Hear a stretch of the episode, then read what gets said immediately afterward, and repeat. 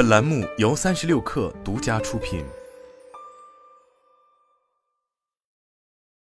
金钱就是毒药，人们为了得到金钱，会相信任何事。纪录片《失踪的莱昂纳多》就是一个很好的例子。某人花一千美元购得了一幅在美国随机找到的画，一位修复者做了进一步研究，大肆宣称这是一幅莱昂纳多·达芬奇的遗画。现在这幅画的价格是几百万美元。然后，一家著名的艺术画廊邀请了五位艺术评论家来鉴别这是否是达芬奇的真迹，而他们笃定这就是真迹。因此，美术馆在这幅画上贴上了出自莱昂纳多·达芬奇的标签。不久。这件艺术品再次以一点二七五亿美元的价格出售。关于这幅画的炒作越来越多，主人最终决定卖掉它。苏富比拍卖会拍卖了这幅画，获得了创造历史记录的四亿美元。但真相是，这幅画不太可能是达芬奇的。即使是真迹，当前的大部分图画也与原始的画作不甚相似了。修复者已经毁掉了它。为了挣足够的钱提前退休，你必须了解是什么东西推动了世界的发展。你必须了解，每个人都在积极的卖某种东西，而且为了卖东西，人们总会编织一些故事。一旦你不再被隐藏的诱惑所欺骗，你就能少上当。应用到退休仪式上，这将使退休变得容易十倍。此外，不做本文介绍的另外这六件事也会有很大帮助。一、不要把退休和年龄挂钩。我们就像实验室里的老鼠一样，被社会设定为退休有一个特定的年龄节点，通常是六十五岁。要想提前退休，你就必须打破这一设定。早退是一种生活方式，这种生活方式并不是由雇主推动，或由那个乌托邦般的幻想中的慷慨政府所资助的。我们要为退休积累资产，有两种类型的资产：金融资产、股票、债券、加密货币、房地产、黄金、白银等等；数字资产、书籍、课程、YouTube 能持续为读者提供参考价值的社交媒体内容等。如果你没有资产，那么将会等到六十五岁才能退休。更有可能的是，由于税收、货币贬值和通货膨胀，完全退休永远不会成为现实。领导爷爷说：“不用谢。”不要朝着错误的退休目标努力。大多数人的退休目标是等到年满六十五岁，然后自然退休。当你解构这个目标时，你会发现这一目标很奇怪。你在年轻的时候像条狗一样工作，当老了的时候。身体垮了，精力也下降了百分之八十，你还能轻松的享受生活吗？这完全没道理啊！此外，如果你选择了合适的职业，工作将会变得很快乐、很有趣。如果你上班是为了和同事们侃大山，那这样的工作恐怕只存在于梦里。可是，你为什么要破坏掉工作原本的快乐呢？正确的退休目标是尽早从讨厌的工作中抽身离开，这样你就可以有时间去做喜欢的工作。去单纯的工作，而不是总考虑报酬是多少。那么，如何做到这一点呢？当资产性收入占你收入的大部分时，你就不需要为了房租和食物而去辛勤劳动了。退休并不意味着某个年龄，退休是一种不以工资为基础的工作选择。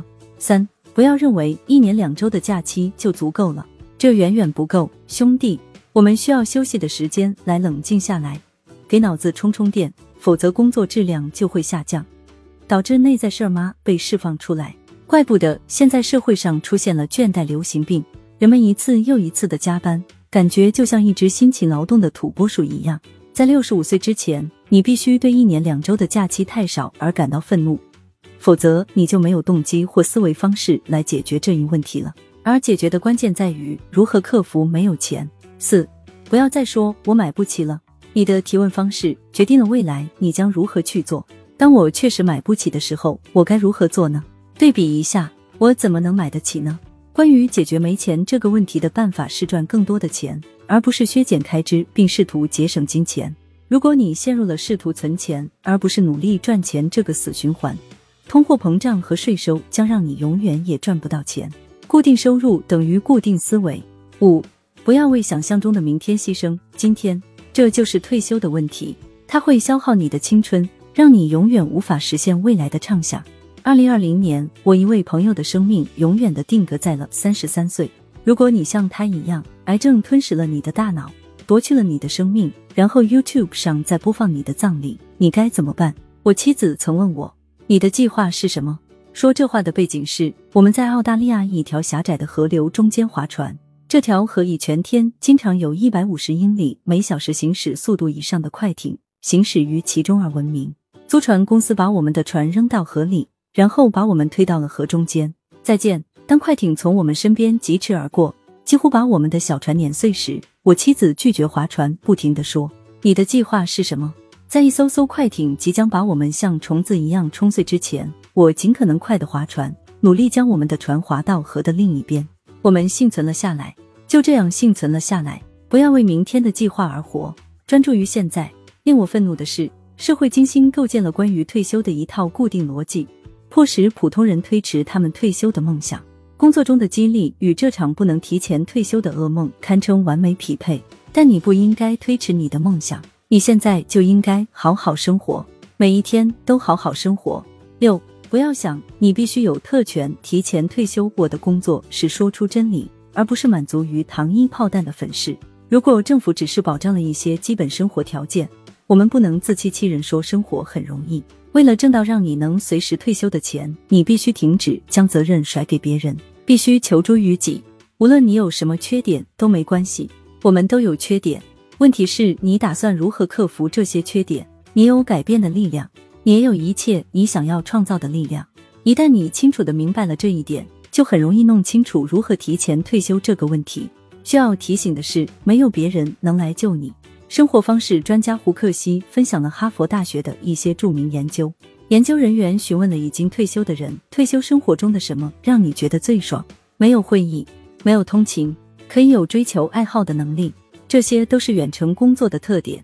这意味着你不需要退休就可以享受退休人员认为最好的福利。你可以在一个通情达理的老板那里找到一份像样的远程工作，并借此觉得自己已经退休了。最后，让我们来总结提前退休的好办法。所以，退休的老方法是上学，取得好成绩，背负六位数的债务来购买无用的学位，做一份你讨厌的工作。六十五岁退休，然后才开始真正的生活。